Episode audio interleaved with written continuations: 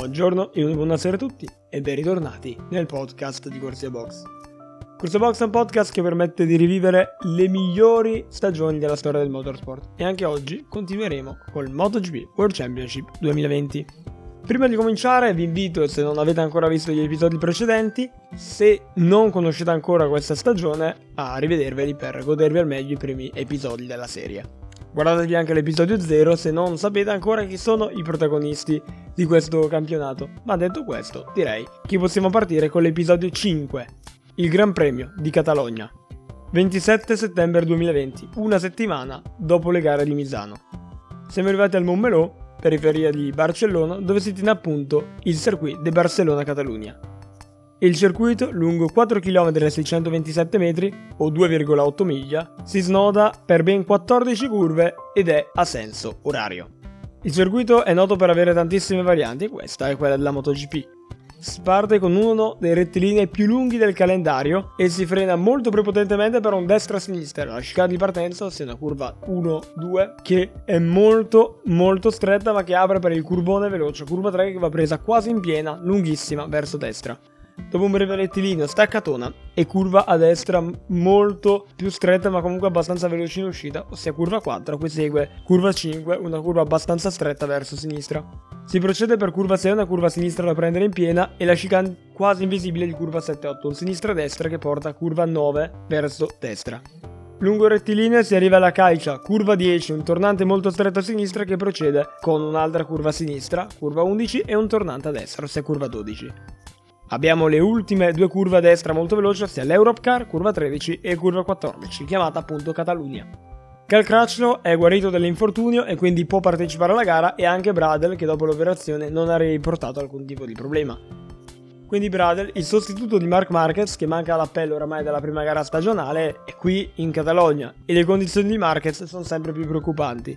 Si comincia a vociferare davvero che non parteciperà più alle restanti gare del campionato e quindi Bradel lo rimpiazzerà tutto per tutto fino alla fine. Nelle qualifiche abbiamo ancora nomi noti che non riescono a passare alla seconda fase direttamente. Difatti abbiamo alcuni piloti ufficiali come Andrea Dovizioso, Alex Marquez e Stefan Bradel. In Q1 la pole position va a Jack Miller. Il pilota Pramac difatti nonostante delle libere non eccezionali ferma il cronometro in 1.39.3 mentre passa nella seconda sessione il giapponese Takaki Nakagami, 1.39.5 sulla Honda LCR. Tra gli altri nomi non detti prima, Alex Rins partirà tredicesimo, infatti per circa due decimi non riesce a entrare nella seconda fase e anche Bagnaia quattordicesimo.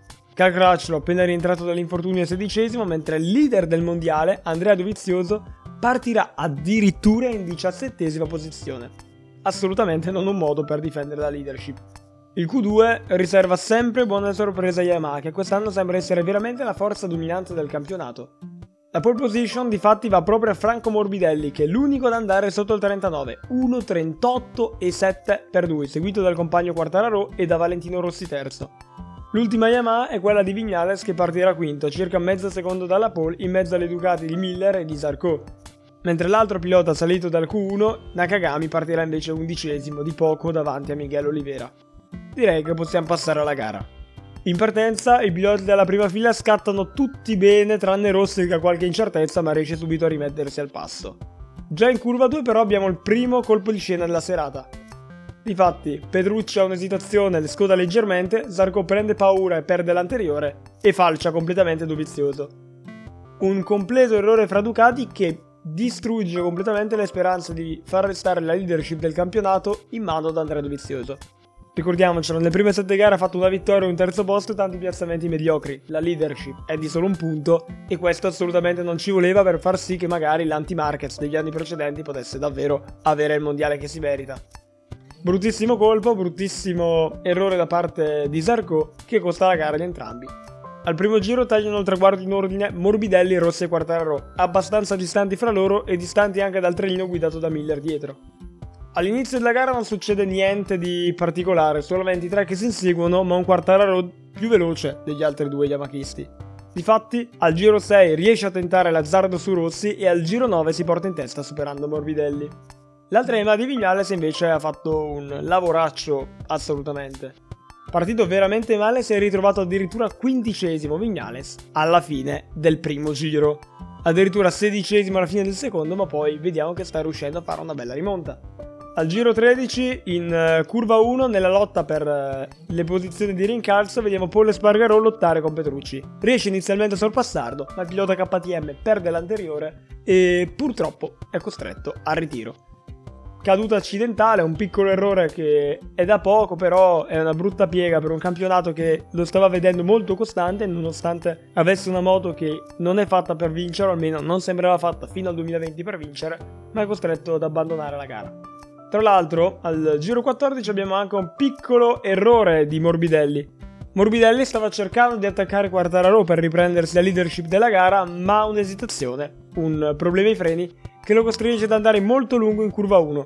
Riesce a restare in piedi miracolosamente e rientra terzo, venendo sorpassato da Valentino Rossi. Rossi stesso però, nonostante la seconda posizione tranquilla, un duecentesimo podio, messo oramai in saccoccia dopo la delusione cocente e il sorpasso all'ultimo giro di Misano, vedrà rimandata ancora una volta la sua posizione. Infatti in curva 2 al giro 16 si stende, perde l'anteriore in entrata di curva, finisce nella sabbia e gara finita ancora una volta. Chissà se questo duecentesimo podio arriverà mai perché vedendo i risultati delle ultime gare tra ritiri problemi e un inizio di stagione non esaltante si può vedere come il dottore stia avendo qualche problema. Per eh, continuare la gara vediamo come al giro 19 anche la KTM Tech Tour di Oliveira ci saluta con un altro incidente sempre nella stessa chicane, mentre nelle fasi finali di gara le cose si fanno più eccitanti lì davanti. Le Pramac vengono oramai staccate dalle due Suzuki con cui hanno lottato per tutta la gara e Mira e Rins stanno facendo dei tempi assurdi, riuscendo a riprendere Morbidelli e nel giro di pochissimo superarlo senza farsi più vedere. Al giro 23 difatti stiamo vedendo una lotta podio apertissima e delle Suzuki molto più veloci delle due Yamaha Petronas in grado di fare una doppietta clamorosa, ma invece non è così. Solo la fortuna e il termine di questi 24 giri permette a Fabio Quartararo di agguantare il terzo successo stagionale, stupendo tutti con una gara di grinta e soprattutto di calma.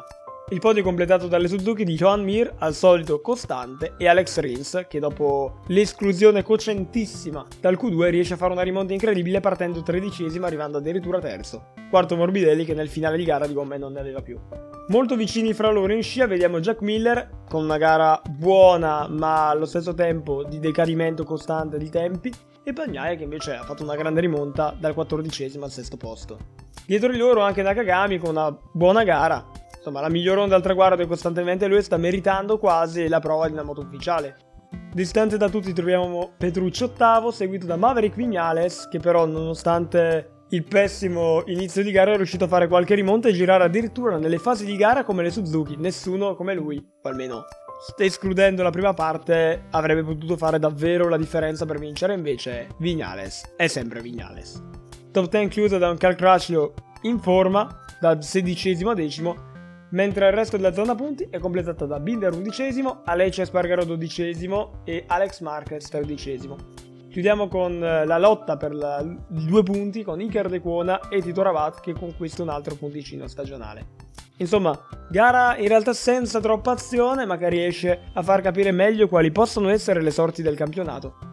Alla fine di questa gara in cui i primi quattro erano separati solo da 4 punti con Dovizioso fermo 84, 83 per Quartararo e Vignales e 80 per Mir, Vediamo come Quartararo ora ha una testa del mondiale abbastanza salda per quello che abbiamo visto finora, ma il minimo azzardo di Mir lo potrebbe mettere in difficoltà. 108 punti per Quartararo contro i 100 netti di Mir. 90 punti per Vignales, mentre Dovizioso perde di molto la leadership del campionato che si era guadagnato. Era un punto e ora dista 24 dalla vetta. 84 punti per lui, che sta davanti a Morbidelli, che fermo a 77 dopo un podio che all'ultimo giro è stato completamente spazzato via. La classifica costruttori intanto vede ancora davanti Yamaha con 163 punti, abbastanza sicura, su Ducati con 126, mentre nella classifica team vediamo come Suzuki stia pian piano scalando le gerarchie 4 ZZ. Petronas ancora in testa con 185 punti, ma attenzione al team Suzuki che supera Yamaha ufficiale 160-148. L'episodio di oggi si conclude qui, a Catalogna è stata fatta solamente una gara per cui direi di ritrovarci settimana prossima, sempre di mercoledì se tutto segue i piani, perché avremo con noi l'episodio numero 6, il Gran Premio di Francia che si tiene sul circuito di Le Mans. Mi raccomando, sintonizzatevi, seguite questo podcast perché avremo tante sorprese in ballo e una nuova stagione che arriverà a breve con tante novità. Il Mondiale 2020 sta stupendo ancora perché nonostante la vittoria di Quartararo non c'è ancora un leader definito. Quindi i prossimi episodi saranno fondamentali per capire come può concludersi un campionato così atipico sia dal punto di vista delle gare che dal punto di vista delle prestazioni dei piloti. Io con questo vi saluto, vi auguro un buon continuo di giornata e di risintonizzarvi sempre su Corsia Box. Grazie per averci seguito e un buon continuo di giornata.